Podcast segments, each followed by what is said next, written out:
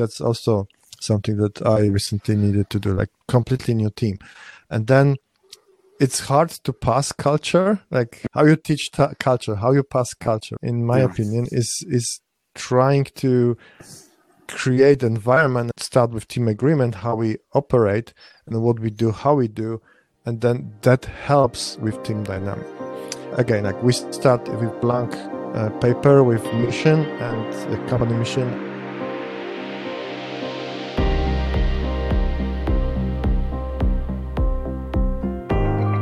You are listening to the Align Remotely podcast, the show dedicated to helping you lead distributed teams under difficult circumstances. I am the host, Luke Szyrmer, and I've participated in or run distributed teams for almost a decade. As a practitioner, I'm speaking with experts on leadership, strategic alignment, and remote work to help you navigate the issues you start facing after you get your working from home gear sorted. Today on the podcast, we have Piotr Zagórowski, who's a manager at OpenDNS, which is a subsidiary of Cisco's, used to be a, its own startup. And he was at Cisco before that. He's managed a remote team for roughly four years. And it is really useful to get his take on uh, what he calls team agreements as a way to kick off remote work. I think these can be done at any point, but it just makes certain things explicit to establish a culture or at least start a conversation about it in a way that is productive and helpful for everyone involved on the team. So while he's doing this within IT, I think the essence of it could potentially apply to any industry and doesn't even necessarily need to be for remote. In fact, I think his original team agreements were largely done in person originally. However, I think it's a really useful tactic in terms of establishing the right context for remote work to happen for everyone. And without further ado, here's Piotr. Piotr, welcome to the Align Remotely podcast. Could you tell us a little bit about your interest in in the topic of working remotely? Yes, sure. Welcome, everyone. So I'll start with introducing myself. So I'm Piotr Zagórowski. I am happy husband and dad of two small troopers, although they are not so small anymore. Professionally, I refer to myself as people engineer rather, because I used to be network engineer for a long time, primarily working from office, partially in Poland. Then I migrated to UK in 2005 and then I stepped into leadership position, and then I still implement some uh, something that I learned to be engineer with people. Because you've been with Cisco for a while, right? Correct. It's been probably 13 years now, so okay. I'm a dinosaur. 2016 or 17. Uh, okay. So we decided that uh, we'll create a new team then to basically attract the pool of good candidates, we decided to go like full remote. It was interesting experience in the beginning because I used to work in office primarily for a long time. But then part of my leadership was actually in Canada, in Vancouver. And as I mentioned, this new team started to work completely remotely. And then this journey began also because I needed to shift time because a lot of my people and my, my manager and all headquarters was in Vancouver, as I mentioned. So if we want to stick to just office hours, nine to five, I would have probably 30 minutes with all of these people. So it made sense to implement different approach, I would say. Right. Sure. Sure. So what do you mean by a different approach? First of all, I think it's totally different when you have team and you sit in one room. Some stuff is obvious. Whatever you do, you just do with team. Uh, you go for lunch, you go for coffee, you have uh, water cooler conversations and everything, and pretty much everyone is up to date and knows what's going on, etc. If you are working from home, even on the same time zone, um, you have conversation, you and me, and then the rest of the team doesn't know what what to do. Mm. Or what we're talking about, what decisions are made. Communication is the key, and you need to change your communication habits and uh, establish it uh, probably in the very beginning with like team formation I'm a big fan of something that is called team agreements, which is basically you agree on how you work and what's important for your team. Mm-hmm. And part of the team agreements should be how we communicate asynchronously uh, working from home. And then another bit if you work from home in different with different time zones, it's you have to be flexible and you have to basically implement asynchronous work, meaning that you just do some tasks in your own time and then agree on how you update and how you make sure that team knows what you've been doing, what the progress, what next steps are, etc. And that that allows to shift time as well. Like I I shifting my time pretty much every day, except Fridays actually. Uh, I just need to sync with with with too many people, with too too many time zones. So in nutshell, it's communication, mm. shifting time to be able to meet with other people, and learn and implement asynchronous work. For for the people who are listening to the podcast who aren't really coming from an IT background, what exactly do you mean by synchronous and asynchronous? Yeah, so I I can compare it to basically being in cinema, let's say, and okay. watching Netflix. So if you go to cinema, your movie is at 6 p.m. whatever time, and it's synchronous. Like you just go there, and everyone is there. You're watching together, you discuss together, you go home. Hmm. Uh, for asynchronous work, you're just watching Netflix and you discuss in your, with your own, in your own time, and then you discuss with everyone who wants to be uh, part of the discussion, etc. And converting this to to work situation, there are few types of tasks or, or work that you can do. You obviously need to sync with your team, uh, especially if you're in leadership position. There's a lot of one-to-ones, and there is still time that you want to meet and and basically talk synchronously. So you just on one meeting, or something that in um, IT industry is called pair programming or just pairing. Uh, it doesn't mm-hmm. need to be programming. You're basically sharing your screen. Uh, one person is typing, and then we work on task and then we time box it. I type or I do some stuff for 10 minutes or 15 minutes. Then we, sw- we swap and you are doing it. I'm a big fan of it, especially when there is uh, no aspect of knowledge transfer. And in in general, if you are if you are pairing, like both people know, and there is a very short like feedback loop, and you know we can make decision we can learn even stuff like a very trivial stuff shortcuts on keyboard or whatever. You just yeah. do some stuff and, and we're sharing together. That's synchronous work. Like we work together in one time one time zone possibly or uh, somewhere in the time that it's agreed because one person shifts shifts the time and the other person joins and we work. And then other type of tasks is that it can be done anytime by just one person especially now with COVID and, and all of this uh, stuff that is happening, kids at home, etc. Mm. Some people work super early, uh, some people work super late, and there is set of tasks that you can totally do it in your own uh, time. Just you need to agree with your team again, probably during team agreement or some form of agreement. Like what are those tasks that you can do on your own? How to update on progress with your team manager and, and stuff like this how to facilitate feedback for your work because that's important. Mm-hmm. and then you know how we sync actually after async to sync. So probably uh, stand up or any other like you know written uh, communication and I would say yes, written communication is the key because you can do your work asynchronously, then you can comment or write up what you have done and what needs to be done, what next steps are, and what needs to happen. And I would just say this is similar to like goal settings. It has to be very specific. So there are a few acronyms like SMART and KEYS. Keep it simple, uh, keep it actionable, etc. So the the less going forth it's better basically. So in a remote work environment, you have to basically be a good writer, a better writer to make sure your team is up to date. So it's almost like you set small goals that you agree together, and then the person goes off and does it and then comes back.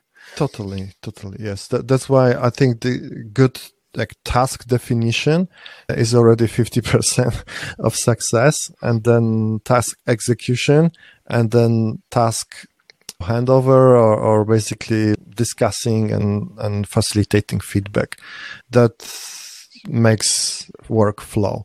Because otherwise like we can spend two days on agreeing like what we are trying to achieve here and who is doing what etc if you do it in in very like precise manner from the very beginning it's just things that needs to be done and then feedback and then next basically so this is for an individual, but then I guess the interesting question is when you have a group of people, how do these things come together?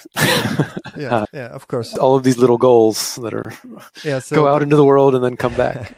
Started from from the bottom, but to discuss team engagement and teamwork, we need to like very high up in in hierarchy. To do this, I believe you need to define your mission first as as a company, as a group, or as a team, and then you need to define something I called commander intent. Uh, so we know what needs to be done. And then we know why this needs to be done. That's super important. And then we need to know how to do these things and who is doing what. Next step is probably uh, decentralized command. If I am tasking some of my teammates to do something, I don't want to task. Like, I don't want to write hundred tasks for them. I just want to give them the mission. This data center needs to be built by end of this quarter and just go and execute. So Figure that's, that's a mission that I believe my people can do it. And then they know how to do it because we spend already some time. They are trained. And then, you know, they narrow down the tasks. Okay. If data center needs to be done to certain standard, we need to have the standards properly written down we know what tasks are and then we know who can do what because we already predefined a set of tasks that needs to be completed so then you just go and check uh, certain milestones uh, but to sum up for team to be efficient in remote environment you just need to define your mission and your why uh, you're doing mm-hmm. certain stuff and you know believe and trust people that they do work better than you uh, and they know what to do. Obviously if they don't we can sync and, and clarify stuff. Let's go there a little bit. What if you have someone who's struggling but doesn't feel mm-hmm. comfortable raising the fact that they're having issues how does that work in your experience so then. that again like my readme for this is pairing uh, from the very beginning uh, mm-hmm. uh, even if you have no idea what you're doing, but you are with me and you are sharing your screen. I just very slowly tell you step by step what to do, where to click, where to find information. In the very beginning, it's awkward and it's super slow. But mm. then there is muscle memory when you know where to click, what to do, and you basically learn quicker, faster. Obviously, performance issues still are possible. So you just need to understand like why this person is struggling, what's the under- underlying issue, and how we can help this yeah. person to basically progress. One thing that's come up in the in the previous episodes is the fact that leaders are used to having everyone on site, so they know when people are in and oh, when they're on vacation. And it's, it's, very different, for example, during Christmas time when everybody's away versus mm-hmm. in the summer when people are in and out. How does availability work in a remote environment for you? Do you do you track it? Do you not track it? What's your approach there? That's a bigger topic there, like deeper topic there, because there's trust versus control. I think we still follow uh, 19th century factory type of arrangements when it comes to work. Stuff needs to be controlled in factory, and people are probably the weakest links, so they need to be controlled even more.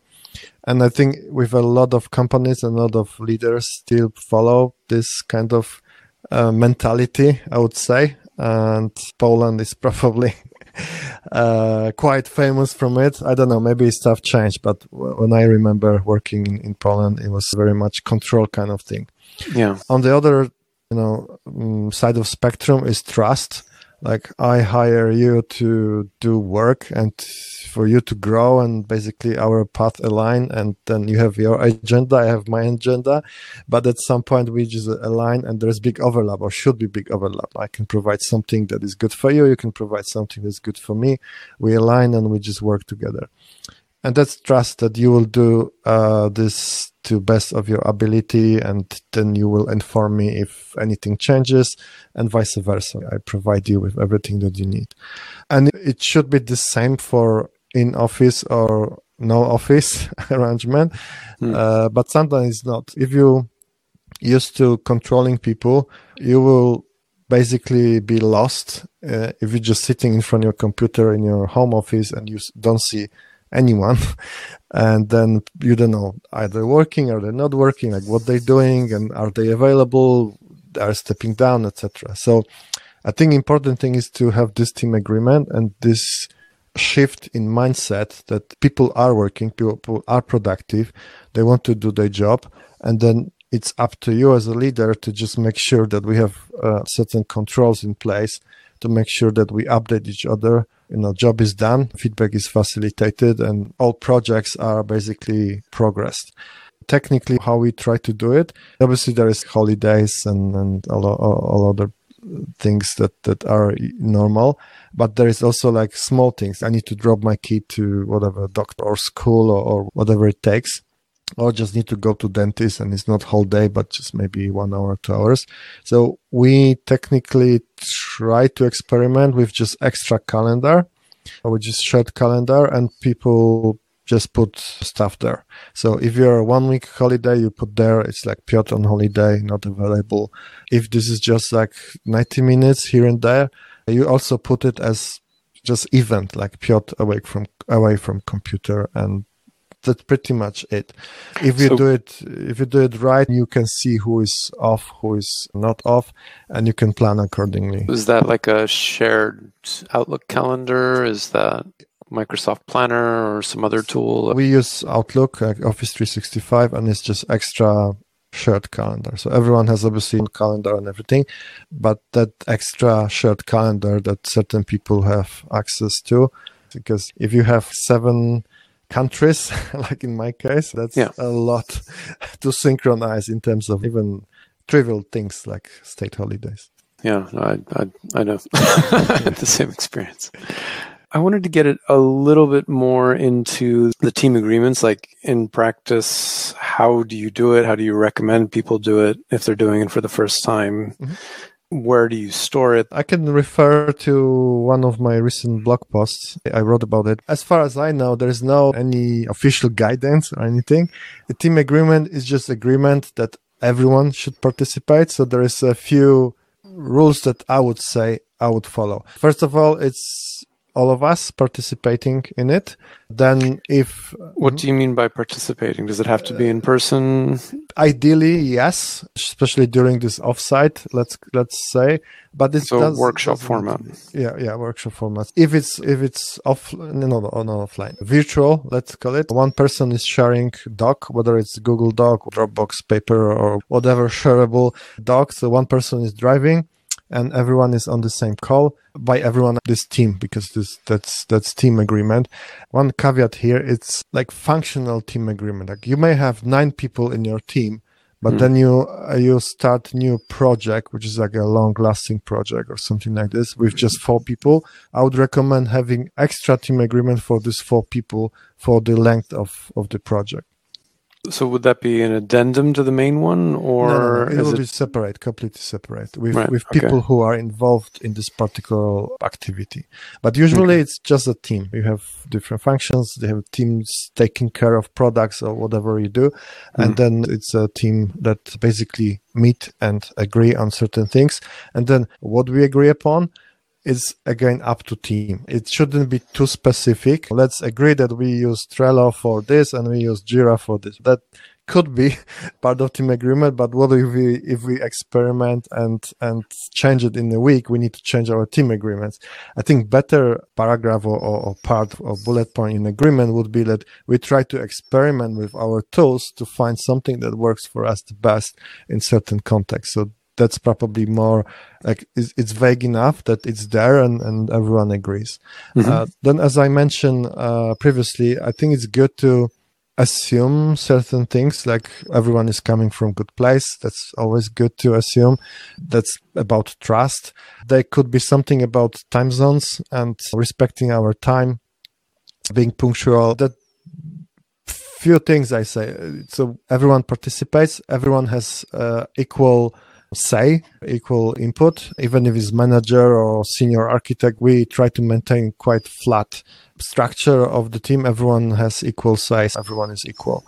And then a few things that will organize our work and basically make sure that we work efficiently together. How do you know that everyone's bought into it? The potential trap here is you you create an, a document that looks very nice. The the manager and, and the architect yeah, yeah, agree on. Yeah, so that's good good question. Not necessarily with my team, but the peer team, I would say. There was one person who was not bought at all to the idea of team agreement, but it was more of the fact that he never did it. He didn't want to have yet another document, yet another meeting. Uh, when it was explained to him why we're doing this, why it's important, he agreed to participate and even had some saying and everything.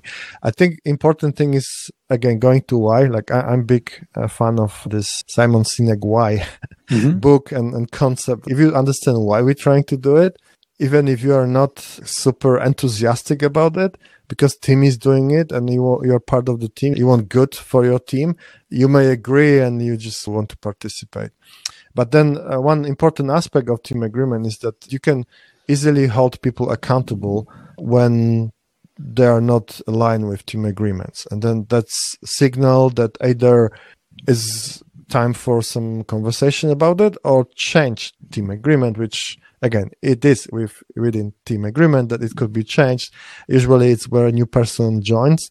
That's you know a good time to ch- to change or to review basically team agreement. But sometimes something that we agree today it's not valid in one quarter. Normally, it starts with people breaking this team agreement or talking about this is hey i think we not agree to this so that's good um, tool to have these conversations. Not necessarily to just again holding people uh, accountable is another topic. Yeah. uh, but if you do it in the right way it's a good tool to try to do it hmm. if, if a situation requires. How would you differentiate what goes into the team agreement versus what you were calling commander intent? So like the main high level why of what's going on. A good question because in my team agreements, we actually put our company mission and our team mission. So that's reminder of commander intent. It's also important to uh, when you try to delegate or try to task people with something. Like I'm not available 24 hours a day uh, around mm. the clock, and if people have a challenge with decision, like to make decision, what I try to implement is this uh, chain of commander intent. So there's a company mission. Obviously, it's vague enough because it's the bigger company, the the harder to relay with like very uh, grand decision they're mm. making. But then there is like a business unit mission, and then you have your team mission or some statement that is so, somehow related to your daily work. And then if you have any problem with decision, what should I do? Because I need this decision now and my manager is in, in UK sleeping. You try to take a look to your mission. Is, does it, uh, especially like you can even create mission or goal for your quarter, uh, and then goal for your sprint, like the smallest piece of chunk and mm. then it should influence your decision today with this small task does it contribute to my goals for sprint? Does it contribute to my mission for this quarter? Does it contribute to my mission for my team? And in some circumstances, maybe even to company, especially if it's like a question of ethics. Answering your question, I put um, our company mission and our team mission to team agreement because it's background team agreement should be like extension to this. It should not be like something against our mission because that doesn't make sense, right? Yeah. In terms of remote team dynamics, you've got a handful of quote unquote managers or coordinators in the middle and everybody around them and each one just doing their own little task mm-hmm. mm-hmm. versus an actual team where everybody's dynamically stepping up and helping each other out when needed. Do you think the team agreement is something that causes that kind of positive engagement or it would be something that would just be a almost a side effect in your teams? It depends on organizational culture. So if you create new team and this team is made of people who already been around and it's just new function that you need to build new product or something like this, it's team agreement is going to be a reflection on how people work together, what they do usually, and, and so on. So it's already embedded in the culture uh, of wider org.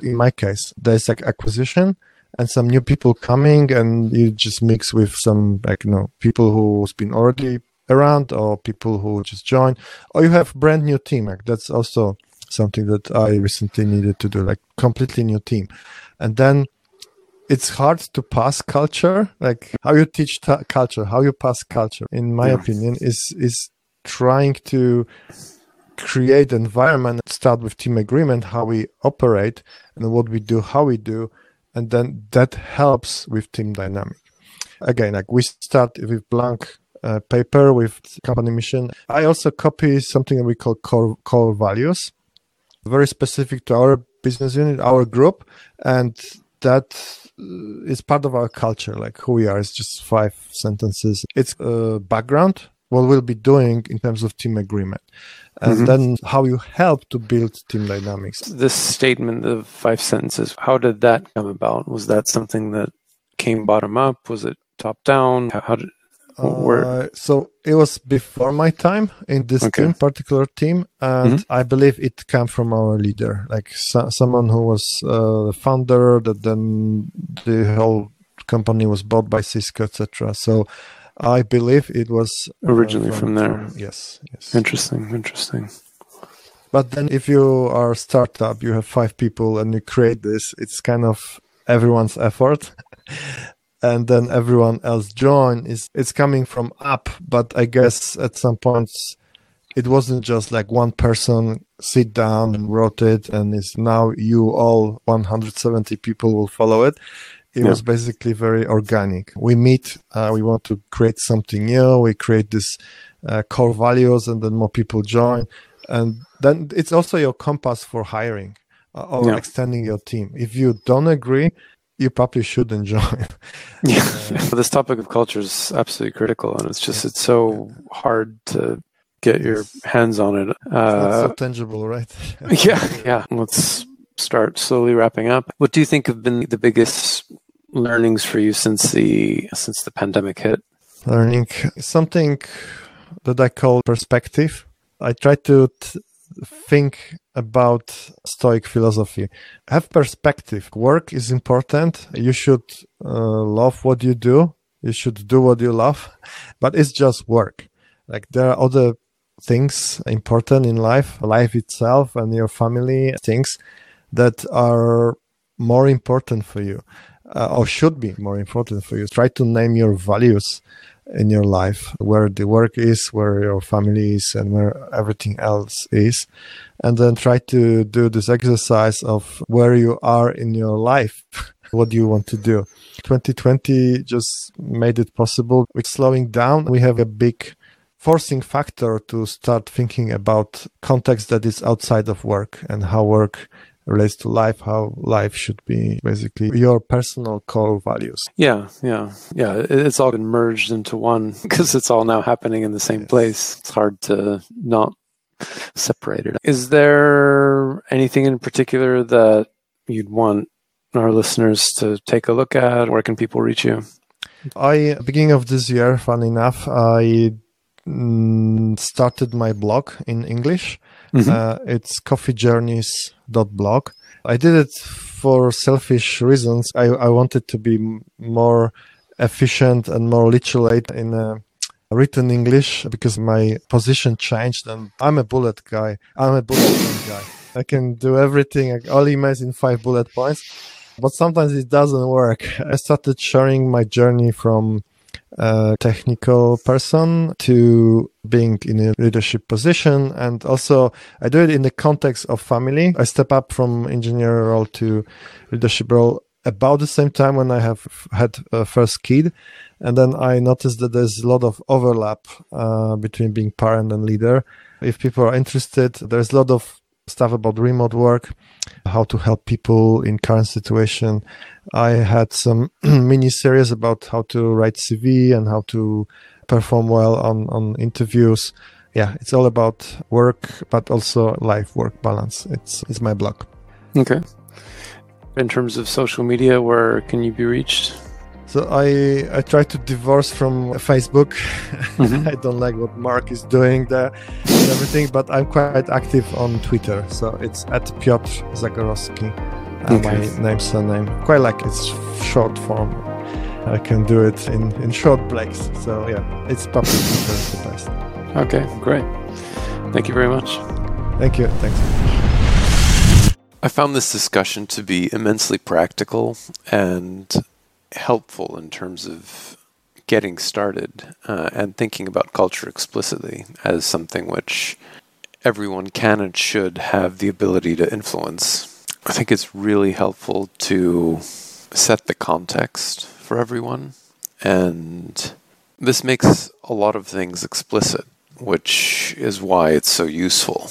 If you are genuinely coming from the mindset that everyone is at work to get something out of it and that they're coming with their full selves to contribute, I think you end up getting a lot more done in a remote context as opposed to trying to muscle people into doing whatever it is that you've come up with. If you do try out a team agreement, do let me know. I'd be curious to hear what your experiences are. Thanks for listening to this episode of the Align Remotely podcast. If you enjoyed the show, please leave a review on iTunes, Google Podcasts, or wherever you get your podcasts.